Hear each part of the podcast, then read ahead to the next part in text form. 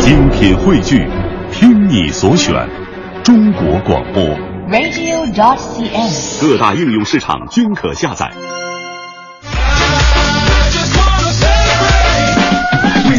好，现在是北京时间七点零二分，欢迎您继续锁定 FM 一零六点六中央人民广播电台文艺之声，收听这是在为您送上的快乐早点到。各位好，我是大明。呃，就说这个北京啊，最严的控烟条例马上就要出来了。当然了，这个呃，作为执法者呢，觉得其实执法起来呀、力度是比较大的，但是也很难。毕竟啊，抽烟是一个特别难以戒掉的事儿。中国的烟民也特别特别的多，往年呢也没有那么多的这个对自己严格要求，必须在某个地方抽，这某些地方就一点儿都不能抽，没养成这样的习惯，连动车上还有人在那抽烟呢，啊。当然了，我们说也有好处，比方说我们现在很多年轻人呢，已经自动自觉的意识到吸烟是一个不太好的事儿了，所以呢，我们自发的那种戒烟的心情啊，那种愿望也是有的。比方说有一个年轻人啊，就是有一天呢，就是跟找去去庙里边找大师去了，哈哈啊，问大师一些问题，大师那个我那个我是一个烟民，但是我我跟你说，我这辈子吧，我我最大的梦想就是把这烟戒了，但是我戒不了。那但是你你有没有什么办法让我把这个烟给戒了呢？大师给他出一招，年轻人啊，找一个女朋友就可以了。年轻人纳闷儿，我说哎，找女啊，大师我明白了，你的意思是女朋友会管住我，帮助我戒烟，是不是这意思啊？因为毕竟对于男人来说，女人比烟更重要。大师摇摇头说。理解错误啊！这个找个女朋友啊，呃，你就应该没有钱去美烟了吧？所以这个故事告诉我们一个非常重要的道理：爱情啊是一把双刃剑，带给你美好的人生，但是呢也会让你放弃很多。如果你要接受爱情，就得接受爱情的全部了，为爱牺牲。这就是今天送给各位的至理名言。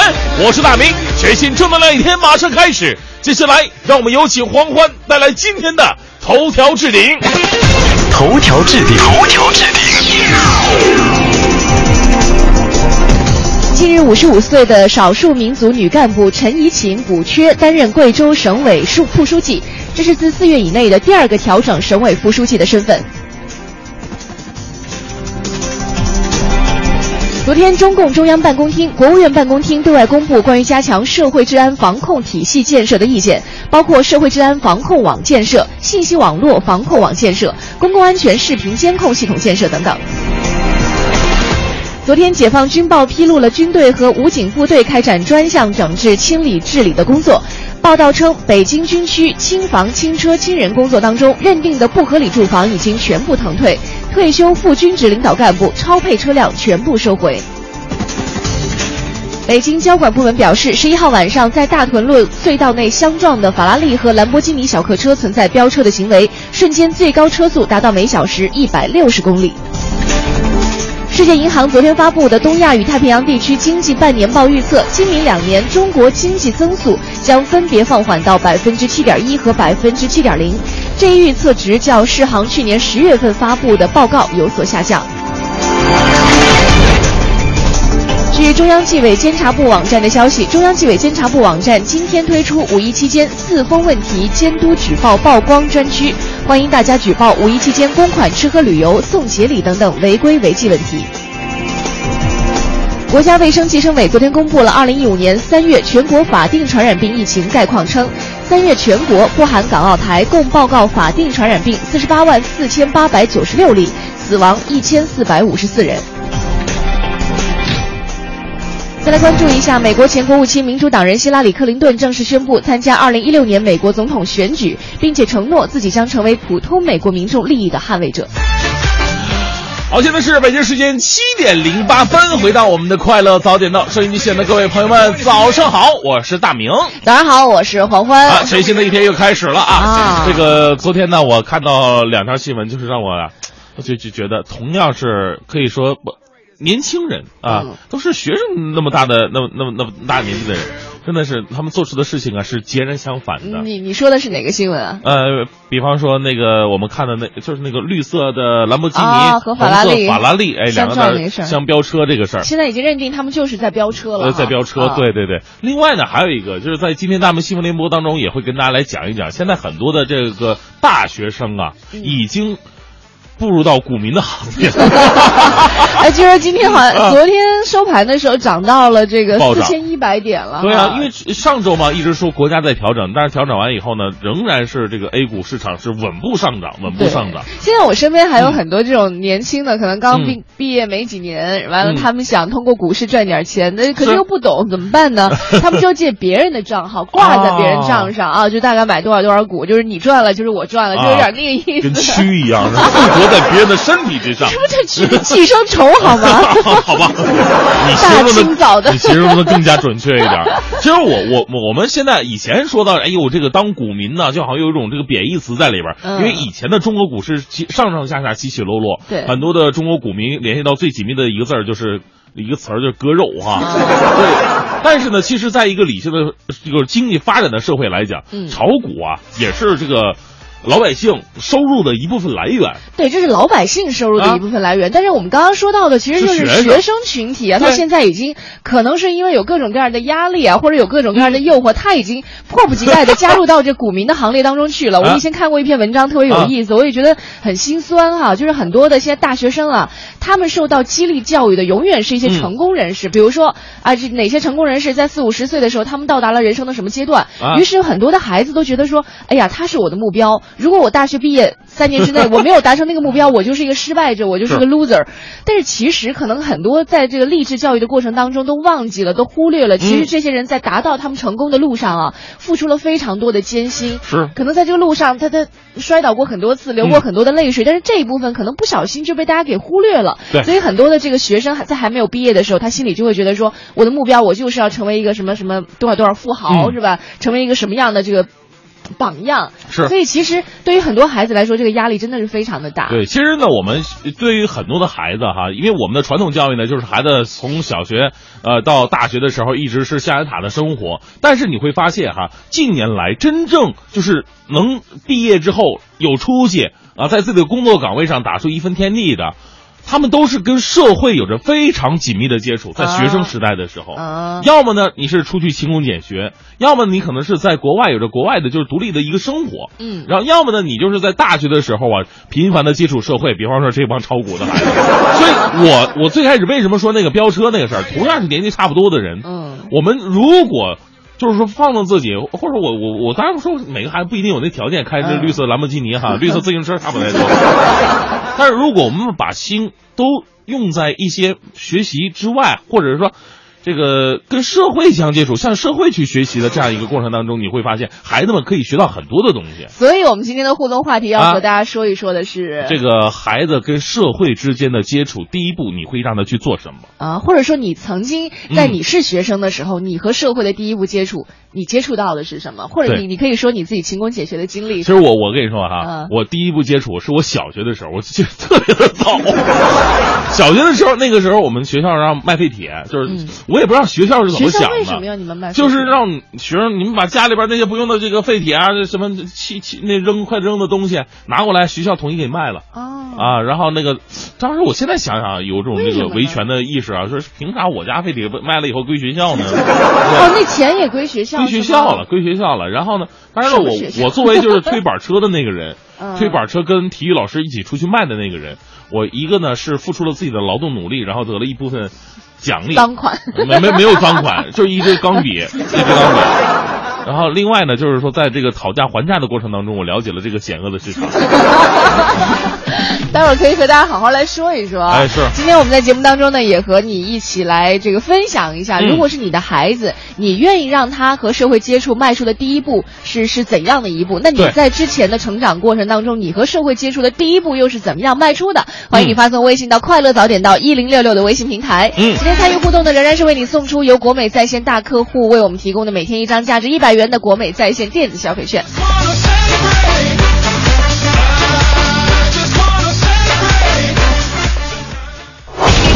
最个性的新闻解读，最霸气的时事评论。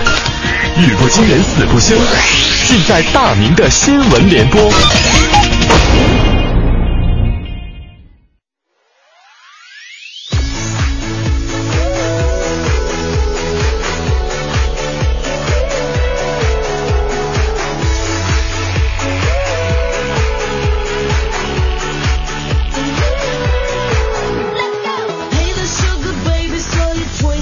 大明的新闻联播啊，今天咱们讲的话题啊，是你让孩子，你最希望让孩子跟社会接触的第一步是去做什么？让孩子意识到社会的哪些事儿啊？发送到快乐早点到一零六六的微信平台。为什么这么讲呢？因为其实啊，象牙塔的生活保护的太多太多了。走入了社会之后，你会发现这个社会啊，各种难题啊，各种现实，让你是应接不暇。如果在我们学生时代就有所准备，有所应付的话呢，我相信很多的孩子不出出走出大学之后啊，会有很多很多更出人意料的一些表现。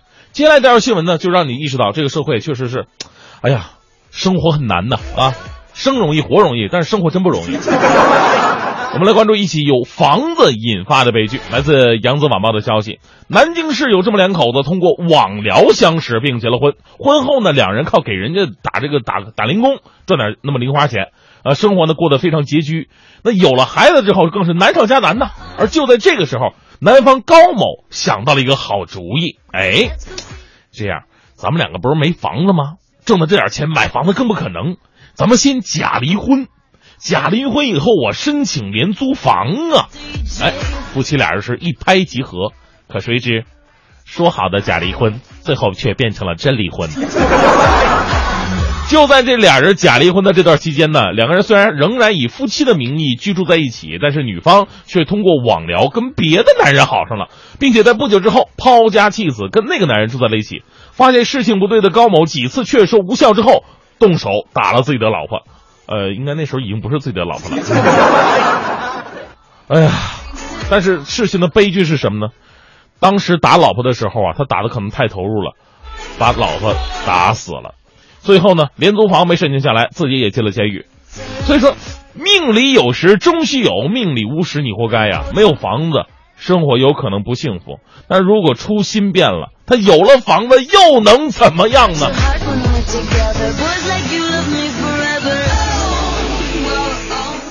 哎，在这个社会上立足啊，有的东西要比这些物质条件更加的重要，就是你这颗心呐啊！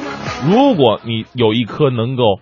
平静的心去接受社会的种种磨难带给你的那些不幸，有的时候我们会想想，这些不幸不正好是又锻炼了你，塑造了你？人生那么长呢，又不看着一二十年、二三十年的，等到你四十五十的时候，说不定你因此会收获更多的东西。好吧，我们再来说说我今天特别想说的这条新闻，就是说一小波这个小鲜肉的股民啊。楚《天都市报》的消息，中南财经政法大学大三的学生小刘说：“说他们班二十个男生，有十五个都在炒股票，几乎都赚钱了。有人半年收益居然达到了百分之二百。有专业人士说了，说九零后的操作特点是什么呢？他们不恐高，喜欢追涨啊。一般的你知道这个成年人呢，担惊受怕，涨了以后我我我我就不敢买，万一跌了怎么办？那我这不赔了吗？啊，亏了以后也不敢买，再亏呢，我买了继续亏怎么办？” 这是中国股民的特点哈，但是这帮九零后他们没有，只要认为股价开始拉升了，他们就敢追进。看看勇敢的小鲜肉们呐，发现咱们现在大多数的股民真的都老了哈。而我们说呀，这玩意儿呢，这个也跟牛市有关系。你说在牛市的过程当中，你怎么追高，你都有自己的道理，因为股市它就是个不讲道理的地方。呃，一方面呢是劝这些孩子啊，就是这个东西吧，玩玩就行，数字游戏而已。千万不要把它当成生命的全部。通过股票可以了解社会，可以了解国家动态，可以了解我们国家经济发展的一个命脉。这是其一。第二呢，说是吧？我觉得这个是值得鼓励的，因为当孩子们在学校里边关注这个世界的时候，也许出来他们的路会更加多。整不好，这在在学校炒股赚钱了，这就出来以后把房子直接给解决了。来自人民网的消息，广东呢有这样一个小伙子，他交了一个漂亮的女朋友，哎呀，这个很多人呢交了漂亮女朋友以后啊，就担惊受怕，有一天，哎呦，我这女朋友被人抢走怎么办呢？哎，有的人呢是可劲儿对女朋友好，有的人呢就是尽量减少女朋友跟别人的接触。但这哥们儿用的这方法绝对的够牛啊！他呢带着女朋友尝遍了各地的美食，三餐外加宵夜一起吃个不停，导致女朋友从五十公斤胖到了九十公斤。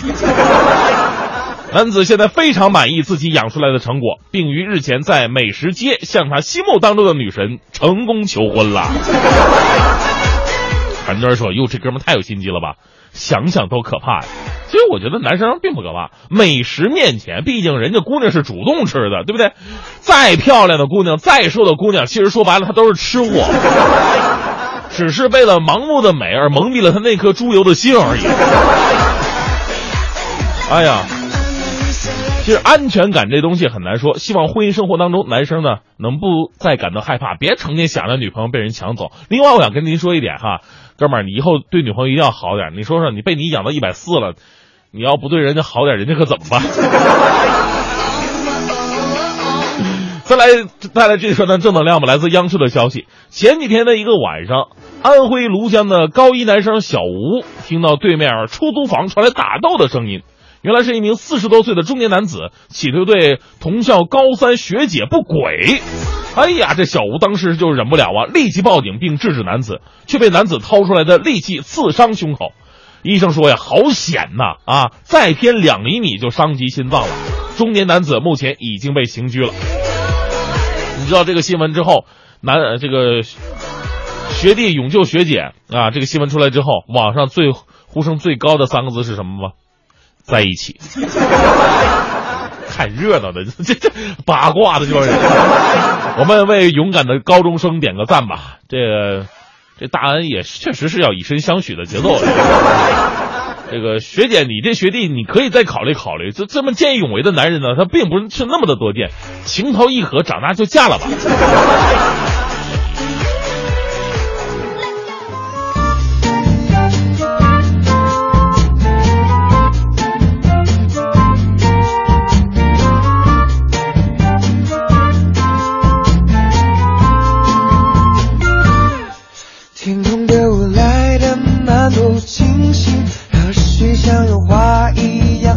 和平鸽慵懒步伐押着韵心偷偷的放晴祈祷你像英勇的禁卫军动也不动的守护爱情你在回忆里留下的脚印是我爱的风景我要送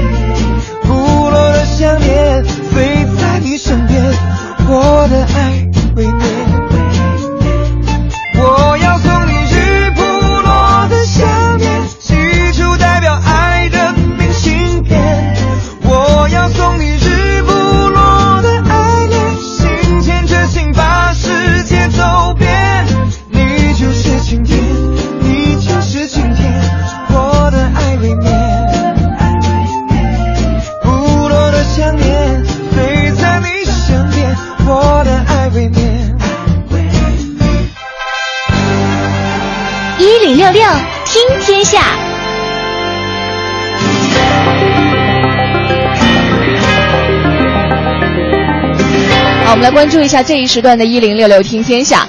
昨天的两市高开之后维持震荡走势，午后两市再度上扬，沪指站上了四千一百点，再创七年新高。值得注意的是，昨天两市成交超过了一点四万亿，这已经是连续十个交易日两市成交额突破了万亿大关。嗯，从昨天开始呢，自然人与机构投资者均可以根据自身实际需要开设多个 A 股账户和封闭式基金账户，上限呢为二十户。现在呢，只能在一家证券公司拥有一个证券账户的股民呢，将最多可以在二十家证券公司开设二十个账户了。一人一户解禁呢，给投资者带来开户便利的同时，也直接冲击券商的这个业务模式。是直最直接的影响的就是佣金大战。嗯，我们来关注一下大学生啊，临近毕业季了，有很多大学生呢找到工作之后，却陷入了意想不到的烦恼，就是把户口从大学迁到异地工作的城市，需要找个地方来挂靠，而这个。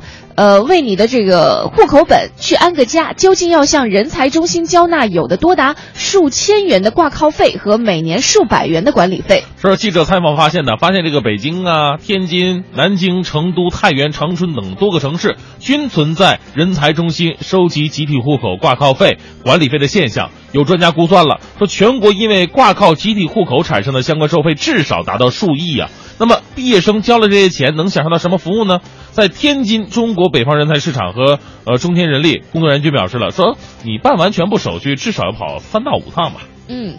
再来看一下大屯路隧道豪车车祸呢，现在有了最新的进展啊。嗯，昨天北京市公安局公安交通管理局发布了消息说，警方经过进一步调查取证，认为事发的时候法拉利司机于某、兰博司机呃兰兰博基尼的司机唐某存在驾驶机动车追逐竞驶的违法行为。警方认定两车在隧道内行驶的瞬间最高时速超过了每小时一百六十公里。目前二人被公安机关以涉嫌危险驾驶罪依法刑事拘留。嗯。呃，昨天呢，记者电话联系到唐某的父亲，对于网上流传唐某是官二代和拆二代这种说法，这唐先生说了，说呃，其曾经在部队待过，但是已经转业多年。他说我不是什么部队高官，就是个普通股民。这个唐先生表示，车祸给社会带来了负面影响，作为父母，我们感到很自责，十分抱歉。根据公开资料和媒体此前的报道，唐某在十多岁的时候就开始接触台球，并取得成绩。二零零八年获得北京市职业八球比赛第四名，全国首届。混双九球比赛第四名。其实，在这个时候，他说自己是一个普通的股民啊，会让现在很多股民 非常的振奋哈。当然，这件事情实在是太不应该了。他只是来掩饰一下自己这个有钱的一个身份吧。对，再来看一下，昨天上海申鑫俱乐部通过官方微博宣布，郭光奇辞去了其辞去了球队主教练的职务，由原助理教练刘俊威来接替，率队继续征战。嗯，本赛季中超开赛第五轮，昔日的保级专业户啊，依旧没能够换个活法。五战皆败，而且狂丢十四球，平均每场丢球将近三个。在刚刚结束的第五轮联赛当中，申鑫是一比二输给了升班马石家庄永昌，这最终让申鑫俱乐部更换主帅，而郭光奇呢，也就此成为了本赛季最早下课的中超主帅了。是的，今天我们在节目当中啊，和大家一起来聊一个话题啊，如果你有孩子的话，你会让你的孩子，呃，和社会接触的第一步是怎么去迈出的？是，或者说说你自己和社会接触的第一步又是怎么样迈出的呢？欢迎你发送微信到快。乐早点到一零六六的微信平台。哎，你看，今天我们说到的这两条新闻，一个是这个呃豪车相撞的事件，另外一个就是说我们大学生炒股的这个事件。同样，他们都是比较早的，在学生时代可能就跟社会接触。你看这个更早，十几岁参加台球比赛了啊，更更早。但是跟社会接触也会产生截然不同的几种效果啊。是。那你会让孩子去怎么样跟社会去接触，学习社会当中的一些东西呢？嗯，来看一下微信平台啊，未来雪的世界说了，说我上大学的时候已经。开始打工了，最愿意干的就是打零工，也有好多人，这个用人单位啊就是招零工。嗯，那个时候最让人羡慕的就是一天一百还管饭。啊，一说管饭呢，一个班的人啊都竞争去那儿十个人。后来好多办展会招人的哈，直接去班里招了。结果我们班毕业之后，还真有人专门去干这一行了。现在想想，肯定是图那个免费的盒饭。哎，上大学的男孩好像特别能吃哈。我看当时我们班男生吃饭，他那个饭盒都是脸盆一样大的，特别可怕。而且他们这个饿的还非常快啊！中午刚吃完，到下午上课呢，上着上着，哎呦我饿了，我整点零食吃去，控制不住。哎，他说到这个上学的时候打零工，我记得我们上学的时候，我们班有个男生让我到现在都非常的佩服。什么？他们家家境不是特别好，家里有一个忘忘了是弟弟还是妹妹啊？他自己上学的学费啊，就是他在上大学之前前一年，他是空了一年没有去读，专门去赚钱。他到当时是到南方深圳还是什么地方去倒卖衣服去了。我问题是，真的能赚到钱啊？对他赚到钱了，赚到钱了，然后重新参加高考，考上了我们学校。完了之后呢，他不他在学校里又继续打零工，他会去做一些那种小生意，就是电子元件类的小生意。完了以后，他打的零工又可以养活自己，而且还供他妹妹继续上学，包括他妹妹后来上大学都是他供出来的。你看没看到啊？跟现在很多的大学生形成了一个鲜明的对比。大学生毕业以后啊，现在想，哎，我到哪去赚钱呢？干什么都不挣钱。你看看人家想赚就赚，哎，要不明年我说让我先去赚点钱吧，哎，真去赚了钱，然后回来继续上学。哎呀，我我觉得这个跟自己的意识还是有关系。对，经常我们看理财频道，不是他喜欢说一句话，说什么什么什么什么财不理你，你不理财财不理你。对，他就比较关注这一块吧。嗯，来看一下这个疯狂老鼠。说这个，我老公上小学的时候花五分钱买的洋画，一毛钱卖给同学。哦。上中学的时候开始倒腾邮票，上大学的时候开始炒股。生命在于折腾啊！哎，这个挺牛的哈。哎呀，五分钱对，五分钱一毛钱，哎，这样少少的也能慢慢慢慢赚起来哈。这是不是就叫第一桶金啊？对，这这个差价赚的特别的好。那再来看一下飘落的风说了。他说：“想让孩子第一个接触社会的事儿呢，就是去筹集善款，去做志愿者，是啊，也就是有面子的去乞讨，帮助孩子们克服害羞感。这还真不是乞讨，呃，真不是乞讨。嗯，而且呢，孩子有优势啊。你想，你捧个箱子，跟孩子捧一箱子去要钱，效果是截然不同的。孩子捧个箱子去要钱的，哎，就是慈善，就是这个献爱心。你要捧个箱子要饭的，行行行行。哎，我之前认识一个就是同行。”他是做这个广播电视，就是广告业务的哈，其实收入很好。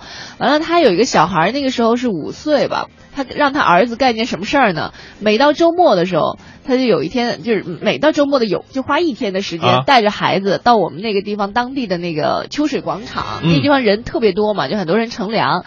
他让他的孩子拿一个大大的塑料袋儿，嗯，去那秋水广场上捡别人扔扔掉的那个塑料瓶儿，然后说这个塑料瓶你捡，捡了以后你负责去卖，卖卖来的钱你自己来规划，你要买小人书也好，买糖也好。哎呦，他儿子可能干了，以后养成的习惯就我们不管是在秋水广场也好，还是在我们朋友聚会，就是那种空瓶，他就看着你快喝完，他就盯着你，你知道吗？特 可爱。我想知道这个这个公园里边那些真正背麻袋的老太太没跟这孩子打。起来了，竞争很激烈呀！生意啊，这是。哎，今天呢，我们聊的是怎么样让孩子跟社会去接触。这第一步，你要怎么让他们去迈出去呢？是让他去接触什么呢？包括你自己现实生活当中，你去怎么去接触的，都可以来跟我们互动一下。嗯，发送到快乐早点到 A 零六六的微信平台。快乐早点到，给生活加点料。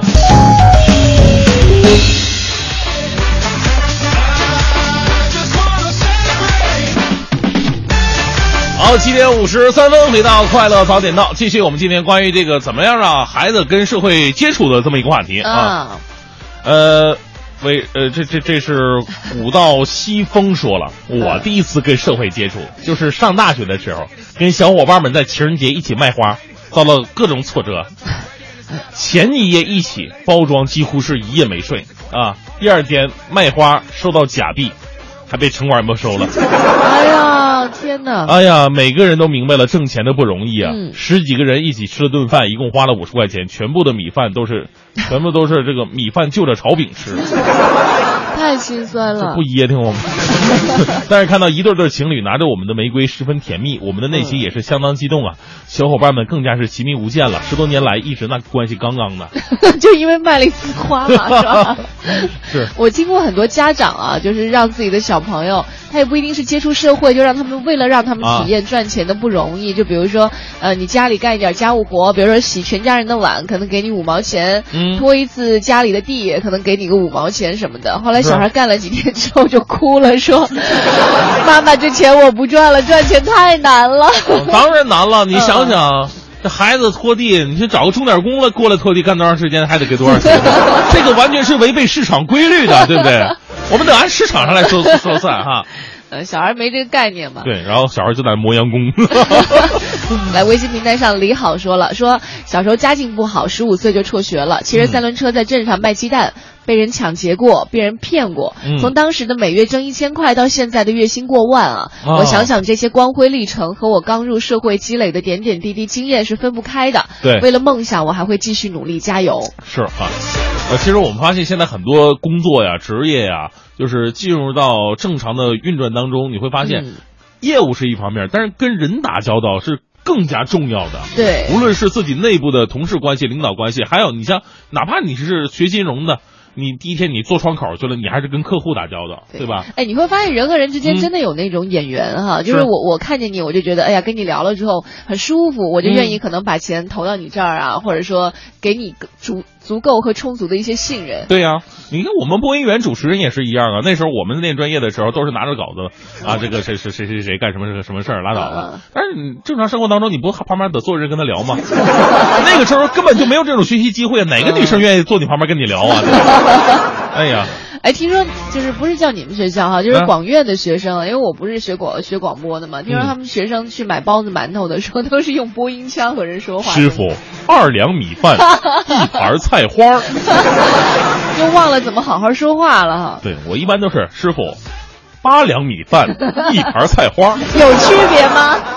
少吃点，都是你学主持人的，你以后不考虑上镜。我是电台节目主持人，太心酸了。艾玛说了，说我女儿两岁九个月，性格内向，胆子比较小。我带她去饭店呢，就有意让她和服务员去要点餐巾纸啊什么的，嗯，锻炼她和陌生人说话。去菜市场呢，就让她去问这个菜多少钱一斤。我就这样去锻炼她的胆量，用让她用这样的方式一点一点跟社会接触。对，是吧？用心良苦啊。嗯，单曲循环说，我大学留学，十九岁出国，上学期间各种折腾，说送外卖、洗车、搬家、超市、司机、炒股，解决了生活费，还认识了很多美女呢。哎呦，哎，我听说就是很多去留学回来的人啊，就是留学期间，就两个人的感情会特别的稳定，因为一起打工嘛，一起在异乡，就有点相依为命的感觉。但反倒是回到国内了，有了自己的亲戚朋友、家人之后，诱惑也多了，这个时候感情的危机就会出现了。哎呀，今天呢，我们聊的是怎么样让孩子第一步去接触社会，你会让他去做什么？而你当年又做了些什么呢？发送到快乐早点到一零六六。一零六六听天下，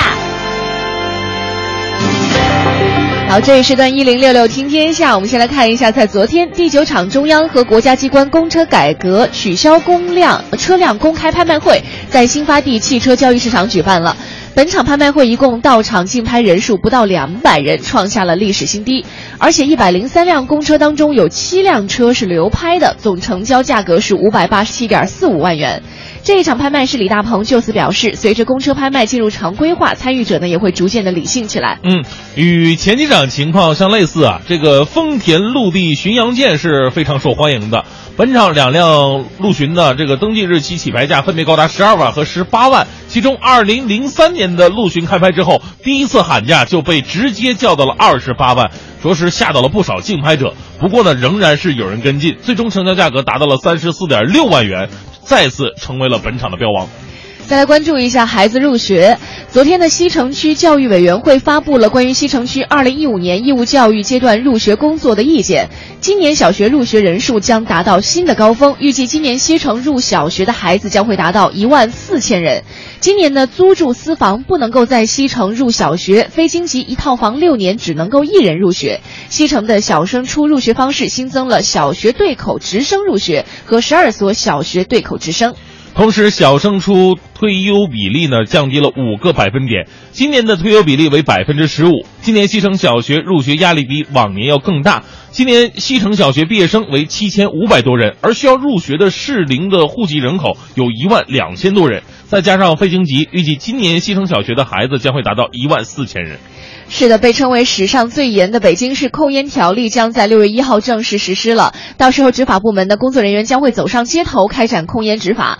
另外，无烟北京微信公众号昨天正式上线了，大家可以通过微信举报违法吸烟行为，同时有三种备选的劝阻吸烟手势，欢迎大家去投票评选。嗯。这个当然了，室外啊也对吸烟有很多的限制，比方说排队的时候呢是不能吸烟的，嗯违者呢将会被处以最高两百元、单位最高一万元的罚款。另外啊，关注无烟北京账号之后呢，往往还可以点击控烟行动一栏的“我要举报”板块，根据提示举报违法吸烟行为，还可以通过这个拍摄图片呐、视频呐作为同步证据来上传到举报平台。呃我突然想，其实比如说像呃烟龄已经有好几十年的，你让他们一时半会儿要戒烟，或者说你走到路上好不容易嘬一口烟，又被突然举报了，还真的挺尴尬的。但是是吸烟的确是有害健康，我们适当的就是不是说一下子让你 把这个烟完全给戒除，就适当的少抽一些烟，绝对对身体是有好处的哈。嗯呃，因为在票房分红上产生了分歧，由周星驰所控股的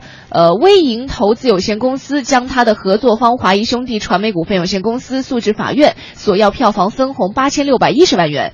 记者昨天了解到，北京市三中院已经受理了这个案子，目前正在审理当中。嗯，由于对影片市场评估较好，周星驰呢曾先与呃曾先曾与这个王中军口头商定，如果票房收入超过五亿，那华谊公司就可以给予原告票房分红。原告认为呢，自己作为《西游降魔篇》的制作方，不仅呃应根据合作协议取得收益分成，还应该根据这个补充协议二取得票房分红，两者共计人民币是一点七七亿。但是目前呢，被告尚有人民币八千一六百一十万元没有向原告支付。再来看一下我们身边的一些事儿哈，这几天呢，我们的节目也持续在关注北京农业嘉年华。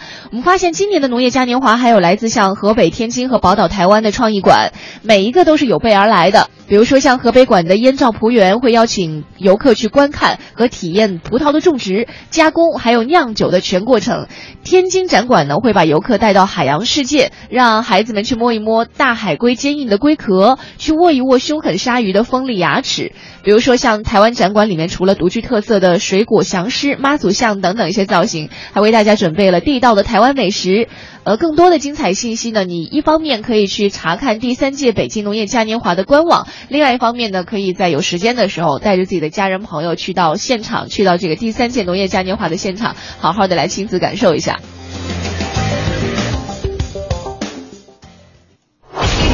最个性的新闻解读，最霸气的时事评论，语不惊人死不休，尽在大明的新闻联播。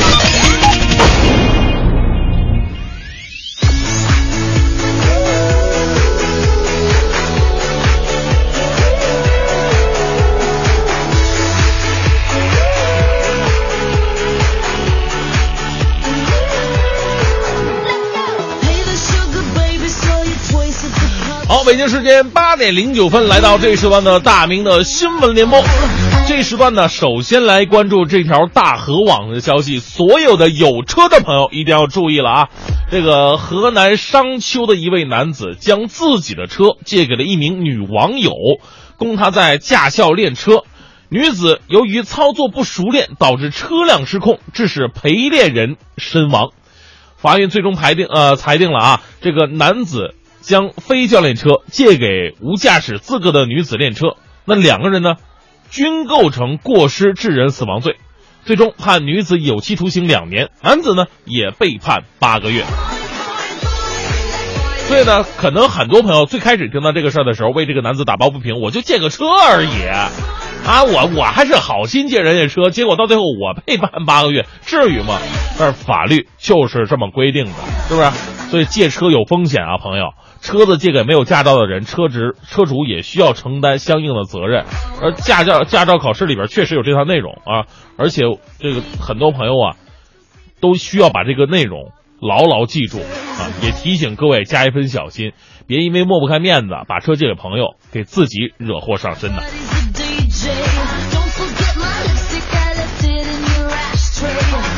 我们再来关注一条来自扬子晚报的消息：十二号晚上，新乡高速的交警调解了一场家庭矛盾。这个矛盾我们暂时可以总结为一个炸鸡引发的婆媳大战。怎么回事呢？这一家四口啊，原本在京港澳高速元阳服务区休息，呃，这儿媳妇呢突然表示自己想吃肯德基了。这婆婆对儿媳妇的这个建议十分不满，说不实惠啊。是不实惠？那北京大包子多好！谁知道这当儿子的呢，也跟自己的妈啊一起埋怨媳妇儿，说她太败家，最后把儿媳妇儿给气走了。婆婆这下慌了，赶紧报警求助吧。高速交警前来寻找并劝解，最终一家还是团聚了。这个婆婆儿媳的出发点咱都可以理解。说实话，吃个肯德基就叫败家了吗？啊！收音机前所有的媳妇儿们，是不是应该惭愧的低下了头来？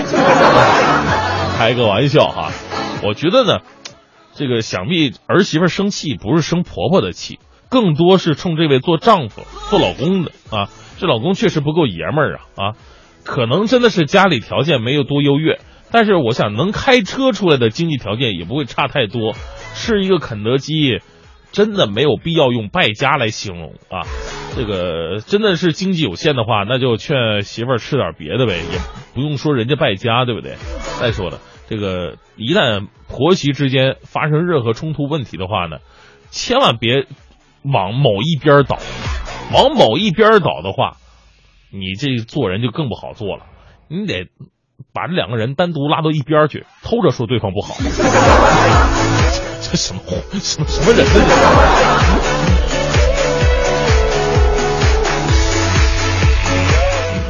我们再来关注一条来自成都商报的消息：成都的小伙小李啊，最近遇到了一件烦心事儿。他跟小唐俩人是大学室友，同一屋檐下生活四年，毕业之后两人再无联系。近日，小李突然的接到了小唐的电话，小唐说自己马上要办婚礼了啊！小李跟隔壁寝室五个人一同被邀，这一个电话让小李很不爽啊，说毕业之后一直没电话联系，这一联系就说结婚要送彩礼，这不太不够意思了，这样啊。其实这样的情况在社会上实在是太多了哈，这个情况我觉得很正常啊，毕竟也大学四年了。我见过更夸张的，中国这随礼我见过最严重的，就肯定是黑龙江地区见过随礼是最严重的，就两个人完全没什么联系，可能都是在一个单位里边办公大楼，可能好几千人。有一天你俩在电梯里边遇着了，谁也不认识谁，突然你就说一句：“哎，我要结婚了，来啊！”啊，那人过去了，给五十块钱，还有给三十的我都见过。这随礼文化已经到了这种地步了啊！所以呢，我觉得这个小李小李啊，不用生气，而且呢，可以在电话当中这样回复小唐说：“抱歉，最近太忙了，只能在电话里边恭喜你了，以后常联系，这不就得了吗？对不对？”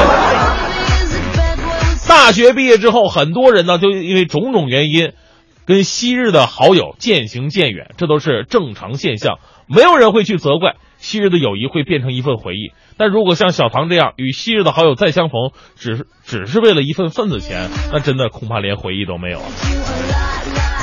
最后，依旧为各位带来浓浓的正能量吧。来自楚天都市报的消息，这一场绝对特别特别特别的婚礼啊！这个婚礼呢，没有传统的婚戒，新郎抱着硕大的骰子，就是麻将桌摇那骰子，送给新娘了。而新娘的表白更是让人大跌眼镜。她说了：“遇见你是我这辈子打的最好的一手牌。”赌王传人嘛，这不是？为什么会有这么特别特别特别的婚礼呢？因为婚礼的主人公啊，武汉的李先生跟杨小姐俩人都是麻将世家，而且呢，他们都是因为牌局相识的。于是两个人就把婚礼变成了一个麻将的 party。我想为这个两个年轻人点赞哈，千万别说哟这这赌博这不好啊！我觉得婚礼啊能有这么别出心裁的东西倒是真不错哈，呃也算是我们大家伙儿如果参加的话，绝对是一个非常难忘的婚礼了。他们选择了自己最喜欢的一种模样，而不是说随波逐流的啊白纱什么的戴婚戒倒香槟切蛋糕啊。其实我当我当年我也问过欢神，我说欢神，你理想当中婚礼是什么样的呢？我们欢欢这么回答的，他说他理想的婚礼要一个硕大的烧烤架，老公在上面做烤串我在下边跟宾客一起撸串他一直烤，我一直吃；他一直烤，我一直吃，一直吃，一直吃。感谢蓝天让你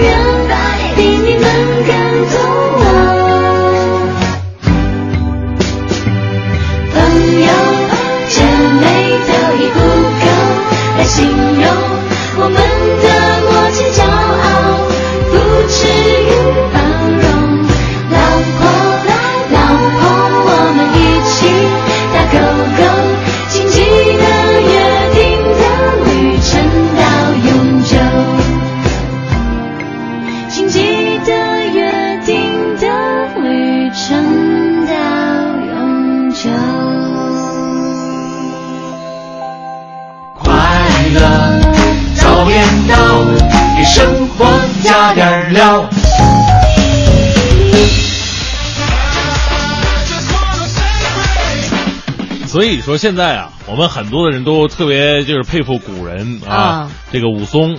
啊，要么就是佩服这个金庸小说里边的萧峰，连喝多少大碗酒？哎呦，这这酒量太好了，都拿大碗。要是真的是白酒的话，我跟你说早废了，神仙也废了。我还真是琢磨啊过，我说以前的人酒量这么好，现在人酒量怎么就差了？我当时还在想，是不是人体质变得不爱运动啊，是吧？有这方面的原因，原来是酒精浓度的原因。是我跟你说，现在很多的孩子跟社会接触的第一步，还真的有有这喝酒的，有喝酒的。是要吗？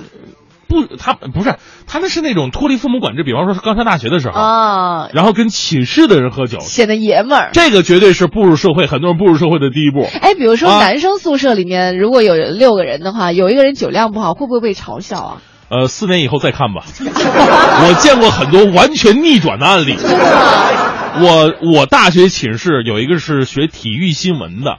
呃，这个是一个比较新生的一个专业哈，嗯就是说它是新闻类，但是是嗯体育方向的。嗯他们呢考试的时候都跑那个考那个什么体能啊，乱七八糟，哦就相当于一个体育生一样。嗯然后呢，我们其实那个就是特别不能喝酒，喝一杯酒脸就红。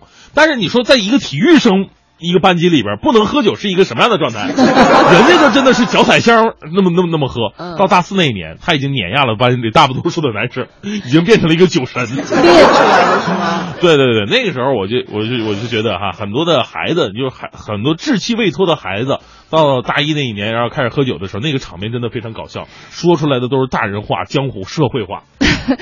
但是这个算和社社会接触的第一步吗？哎，我跟你说，这这帮孩子啊，就是到社会以后啊，就尤其那种电视台啊，这个他们那个喝酒风比较盛的那些地方，发挥了至关重要的作用。你这样会让很多家长很害怕，把孩子送去学新闻。来看一下，任小兔说了，说啊从小我就胆儿小，我妈找学前班的老师让我当呃当班长喊对，我爸就更狠了，从各种邻居那里去借锤子、凳子、碗之类的东西，让我敲门给人家还去。对于内向的孩子，简直是太尴尬了，每次去之前啊都得哭闹一回，嗯我爸直接无视，还站在我后面监督。每一次任务结束啊，我还会跟对方说。啊，他还会跟对方说我家女儿胆儿小，我锻炼她呢。哎呦，简直无地自容呀！哎呦，结果你知道吗？啊长大之后我脸皮就特厚，什么问路啊、搭讪帅哥啊，大家都是派我去。嚯，这脸皮磨厚了哈。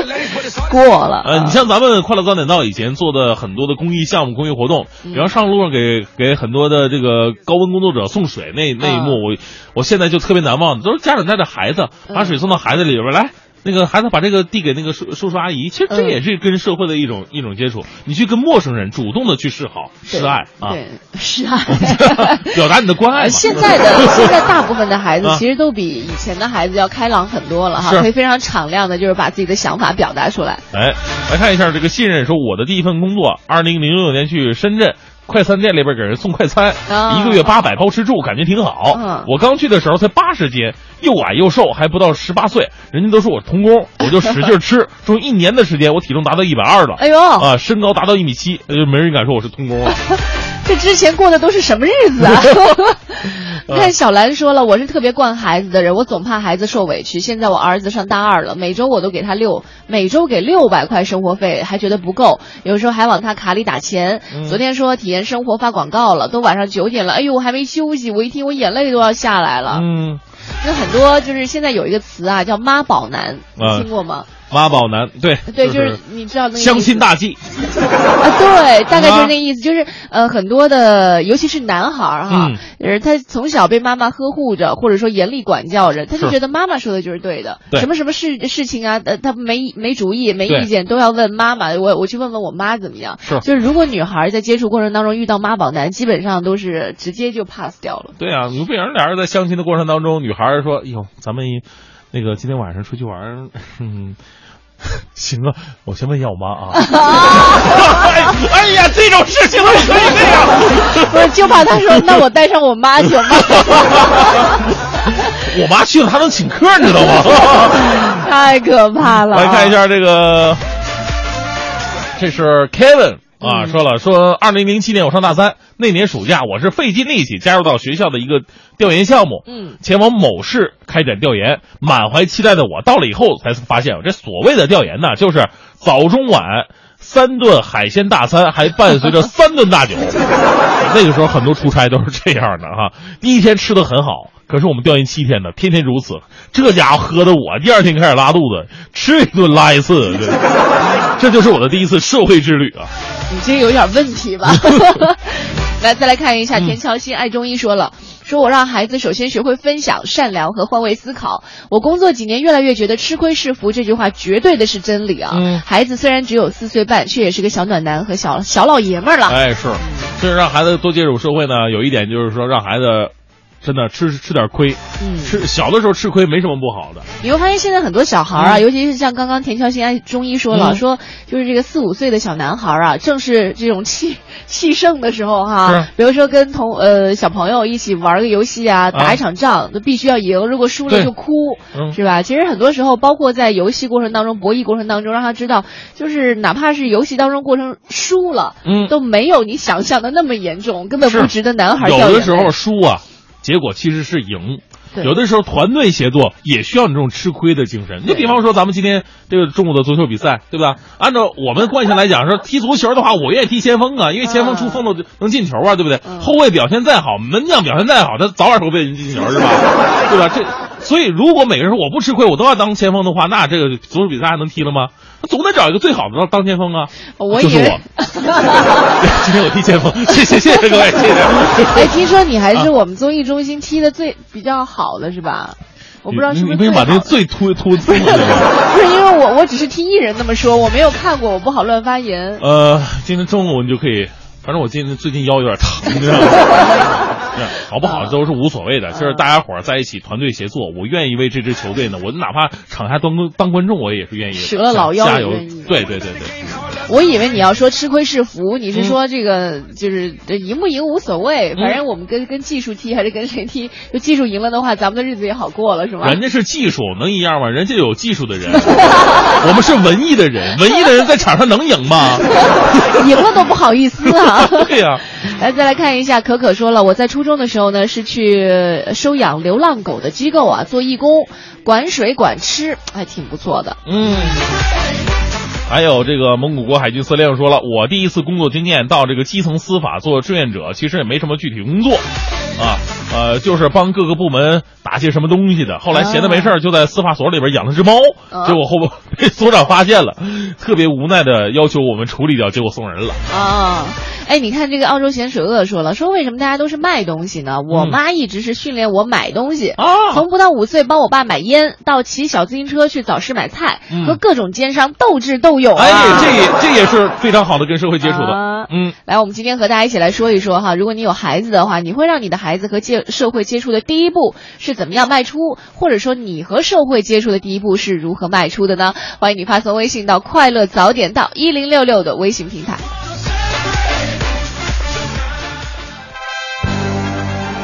一零六六听天下，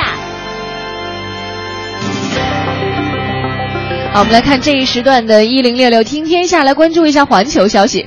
根据联合早报的消息，新加坡建国总理李光耀生前立了遗嘱，坚持他死后拆掉位于欧斯里路三十八号的住家。近日，他的遗嘱执行人及信托人次子李显阳和女儿李伟玲医生发声明表示，将按照遗嘱执行父亲的遗愿。嗯，李光耀是在二零一三年十二月十七号立下这份遗嘱的。他在遗嘱中当中写道：“说这是我的愿望，也是亡妻柯玉芝的愿望。呃，在我过世以后，我欧斯里路三十八号的住家必须立刻拆除。如果女儿韦玲继续选择居住，那么房子必须在韦玲搬出后立刻拆除。关于拆掉房子，我要求我每一个孩子务必执行我们的愿望。”嗯，再来看一下俄罗斯生活新闻网的昨天的消息，斯德哥尔摩国际和平研究所发布的全球军费开支统计数据显示，二零一四年美国军费开支超过六百亿元，占全球军费开支的百分之三十四。嗯，据悉呢，军费排行榜第二和第三名分别是中国跟俄罗斯，占全球军费开支的比例为百分之十二和百分之四点八。报道指出，美国用于武装方面的开支一直处于较高水平。二零一四年呢，华盛顿用于军事目的的方面的开支就高达六千一百亿美元，这相当于其国内生产总值的百分之三点五。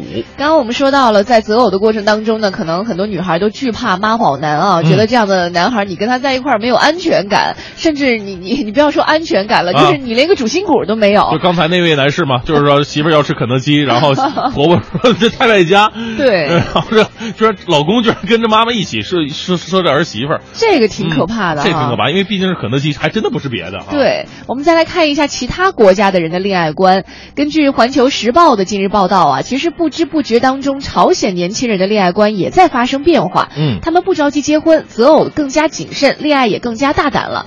比如说，以前朝鲜女孩基本在二十岁左右就开始谈婚论嫁，过了二十五岁的单身女青年呢，就会被人觉得说你是老姑娘了。近年来呢，平壤一些家境比较好的女孩结婚年龄也在逐渐的增长。嗯，这个平壤年轻人的择偶观呢，也在慢慢发生变化。你像在早以前，军人、党员、干部是女性优先选择对象，但是现在的结婚条件呢，变得更加复杂了。有些平壤姑娘的择偶条件甚至有点苛刻。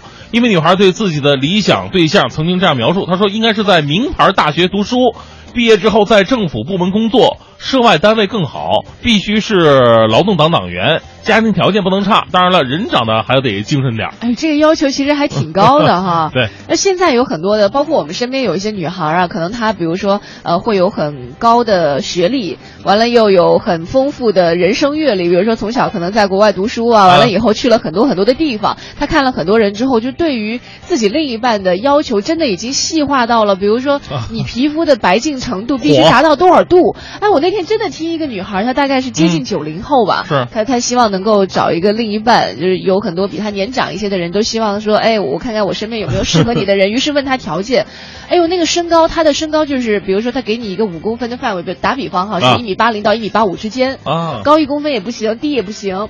然后完了以后，这个年龄他也会告诉你说啊，嗯我要多少岁到多少岁，可能年龄就是三岁相差上下的。其实这也还好，我就特别不理解那是测字儿算命的 啊。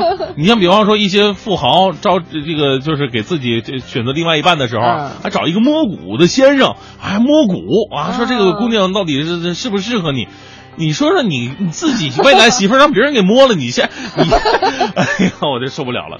啊，来看一下这个择偶观哈，刚刚说到的这个择偶观，的确是让现在很多人都会觉得，呃，尤其是长辈的人都会觉得没有办法理解，但是现在年轻人的确就是用这种方式在生活着。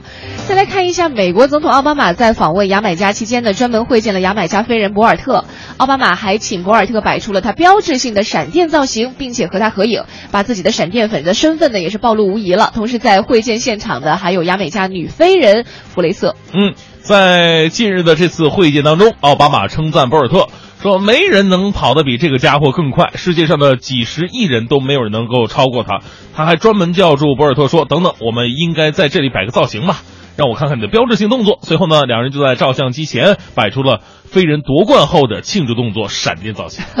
今天我们在节目当中和你一起来说到的是这个呃，你或者你的孩子啊，在迈出社会。成长的第一步啊，到底是怎样迈出的？有一些什么样好玩的经历？欢迎你发送微信到“快乐早点到一零六六”的微信平台。我们来看一下微信平台上啊，有一位叫做 Steven，他他说了，他说我第一次接触社会是十五岁，嗯，被我妈在早市儿把我给丢了，然后我就找了保安，站在边上等我妈 四十分钟。保安要换班了呀，我说你你不能走啊，我妈还没来呢。嗯然后第二次丢我啊，我就自己跟踏实的回家等我妈了。嗯，哎呀，这个同一个早市丢我两次，真的是醉了。这只是我成长过程当中的冰山一角。哎，还有这位这个拈花微笑说了，说我儿子啊，这个两岁多的时候带他去超市，我们边走边看价签儿，我会说太贵了。啊，这个多少钱？这这个签儿不清楚，走着走着呢，儿子也冒一句：“小姐，这个多少钱？” 啊，就学会了嘛。啊，把售货员都给逗乐了。说我儿子现在十八岁了，所有的事儿都是自己去干，见生人呢也一点不目眩呃，不不怯场哈。啊，对，目眩哪来的说法？啊，一点不切真啊。啊嗯，哎，我觉得特奇怪，我以为他要说现在我儿子十八岁了，到哪儿 都是说小姐姐多少钱。这不好吧？就是问问价格嘛，问习惯了。啊，来来看一下哈，这个微信平台上还有朋友说到的这个迈出人生的第一步，有的还真的挺有意思的。比如说，这个嗯，有朋友说到了寂寞梧桐说，我是上大学从做家教开始的，嗯做了两年。至于孩子嘛，还没想好，也没有仔细规划过，顺其自然吧。是他总会自己走进社会，做父母的远远就看着好了，他会处理好一切。呃我我其实我小的时候接触车，我刚才想了，还真，我我那个学校卖废铁那个还还不是第一次。我我小的时候就很小很小的时候，跟我姥姥一起去那个广场里边卖过报纸啊啊。对，那个时候报纸跟就是大家想的不一样，就是在马路中间不是那样的，就是摆个摊儿，然后那时候是那种小边框。里边塞了就是刚从那个报那个有的地方报报社那边拿出的印印刷厂啊印出印出的报纸，然后一份一份卖，中间有很多奸诈的地方，因为以前的这个印刷的质量并不是那么的好，经常会有一些断页，或者说这个哪儿脏了都是油墨，嗯。让我我姥姥就会把某些报纸根据这个油墨的位置，然后把它分别的不同的卷好，就把这个油墨给卷起来，然后卖嗯。那时候就掩藏起来是吧？那时候你多大呀？那时候我应该是三四岁吧，那你是要做什么呢？我需要做的就是卖萌。你坐旁边，你不是要把报纸拿给过往的行人说：“叔叔买份报纸。然后不买的话就抱大腿。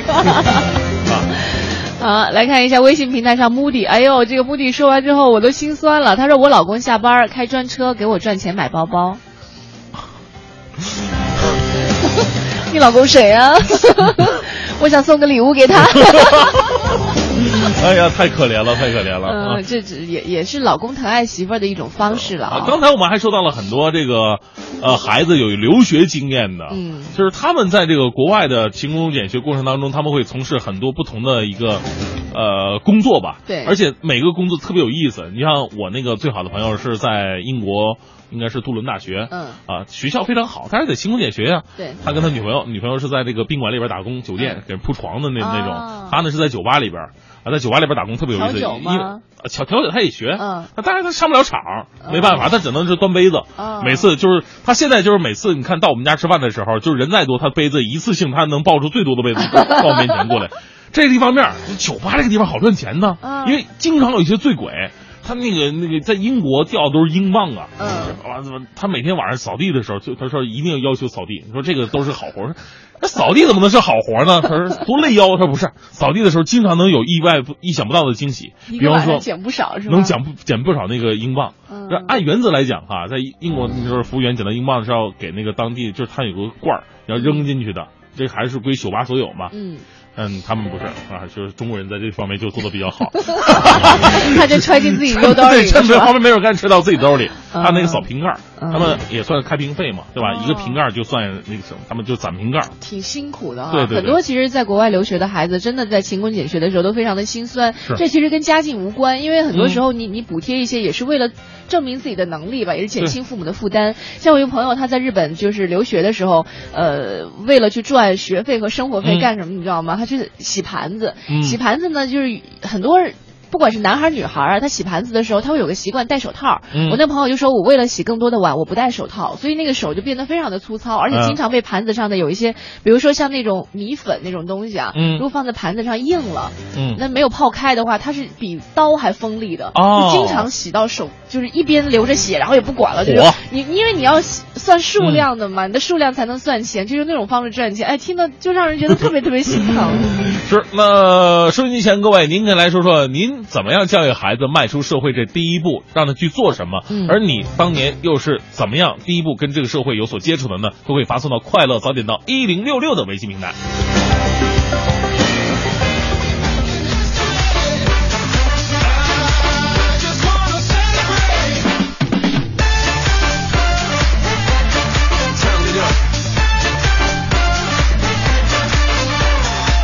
好，北京时间的八点四十九分，这里是由工商银行北京市分行独家冠名播出的《快乐早点到》。早上好，我是黄欢。哎，我是大明。啊今天呢，跟大家伙儿聊的是关于我们踏入社会第一步，跟社会第一步接触是什么时候？可能呢不是说你大学毕业啊步入社会，可能很多的朋友在很早之前，甚至是小的时候就已经慢慢的跟社会有所接触了。是的来说一说当时你是做什么，心态又是什么样的呢？哎，我发现啊，这世界真的很小。你看，刚刚你说到你那个特别好的朋友是在英国杜伦大学哈，啊。你马上校友就出来了。啊。啊！王哲说了，他说：“你看，我听说你好朋友是英国杜伦大学，跟我是校友，啊。我也是这个学校的。当时在英国迈出了认识社会的第一步，嗯。在英国杜伦小镇开车给别人送外卖，每天下课之后呢，晚上送，一晚上是十五磅，啊。顾客给的小费是自己拿，很辛苦啊，晚上开车很累啊，有的时候慢了顾客还不开心，干了一个月发现赚的钱还不够油钱，我就再也不去了。但是还是从中学到很多东西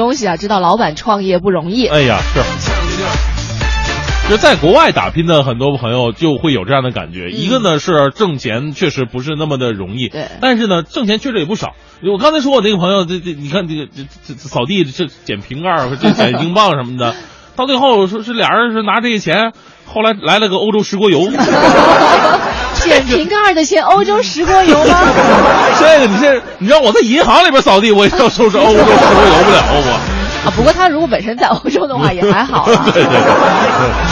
哎，但是我发现哈，真的有的时候，我不是说一味的说推荐大家去去把孩子送到国外去，但是我身边有很多人，你就可以对比发现，呃，长期在国内待着的孩子啊，他创业和如果他有一些海外的创业经历的话，然后再回来，你会发现那种踏实程度啊，真的可能是在外面吃过苦的孩子，他会不不在乎说这个钱多钱少，我只要有钱赚，或者说哪怕这件事情我没有钱赚，能够给我积累经验或者其他的一些东西，我都愿意去踏踏实实把这件事情一点一滴的好好的做好，这点让我觉得非常的敬佩。嗯，而且当他们遇到挫折的时候呢，他们也不会因此而觉得，哎，我这个挫败感太强了，我人生就不会了。对就像现在很多初入股市的股民，你看现在 又扯到股市遇到股市，最近股市特别牛嘛，就很多人呢你。也是股民了。啊，我是一个学经济的人，对对对你不是国学大师吗？对，现在那个国学跟经济学呢，其实是都是通的，都是通的，是吧？学国学的经济大师，是吗？就是经济基础决定上层建筑嘛。我只听过屁股决定脑袋。是，也是奉劝很多朋友啊，就因为股市它肯定是有涨有跌的。对有很多朋友，你看，就是在大上周开始就有一条新闻说了，就单周闯入股市的股民高达一百多万，那到现在已经不不计其数了，大家都是奔着牛市来的。嗯但是你要呃明白一点，这股市不是说牛市你来就能赚到钱。首先呢，你要赶上牛市；第二呢，你要赶上你你牛市也有跌的股票，你得选好股票；第三呢，这玩意儿你不卖了。你不完全退出来，它就是个数字游戏。就有一天，你只是看着它数字忽涨忽跌，忽涨忽跌，千万别觉得，哎，我今天大涨，我出去吃顿好的。我跟你说，你你不钱，你钱不取出来，它永远只是数字而已。对，我们再次要奉劝各位啊，股市有风险，入市需谨慎也是，啊。而且心态一定要好啊。是，Smile 说了，我儿子一岁就开始捡瓶子了，八分钱一个，卖了一百六十多块钱呢。哎呀，这得捡多久卖一百六十多块钱？真狠的妈呀！哇，这这个妈挺牛的，啊这得没事就出去吧，除了吃饭睡觉，估计都在外面晃荡了。腰都快碎了。哎呦，今天我们和大家一起说到了这个，你迈入社会哈，就跟社会第一步是是怎么样接触的？接触过程当中有一些什么样的故事？我会发现，真的其实和社会接触不是说、呃简单的说啊，我去卖个东西啊，或者说我我帮爸妈去买个东西那么简单。其实真的五花八门，有很多的方式，你都可以和这个社会接触。哎呀，最后想读《奋斗的胖子》，因为看到“胖子”这两个字，我就特别的亲切。啊那看到他的故事之后，我就更加心酸。啊，怎么了？而我自己的话呢，就是四岁的时候被妈妈弄丢在石家庄动物园，自己是一路看着动物，这个这这这个回这好像反正就是一路看着动物回进动物园的门等他们哦啊。工作的话，第一次是上上大学。我在跟社会接触啊，就是给商家做人偶，穿着加菲猫的服装在门店的门口招揽生意啊，你心酸什么呀？让我想起了一首歌曲。嗯，其实你爱我像谁，扮演什么角色我都会，快不快乐我无所谓，为了你开心我忘记了累不累。哎，张卫健的歌你都记得啊？对，这首歌呢是我当年大一的时候参加歌唱比赛，也是我唯一一次参加歌唱比赛唱的一首歌曲。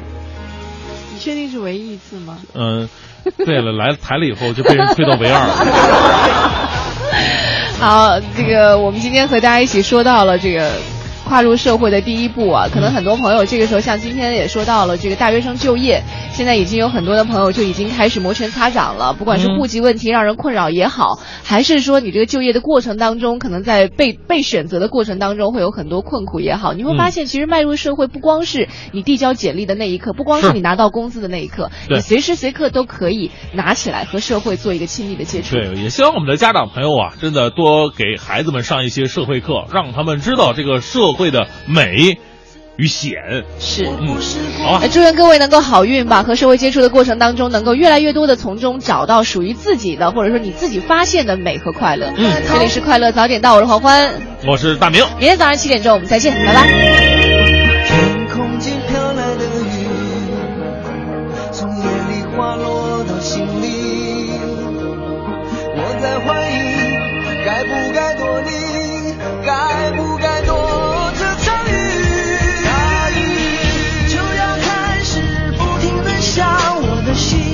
的心已经完全的没有主张。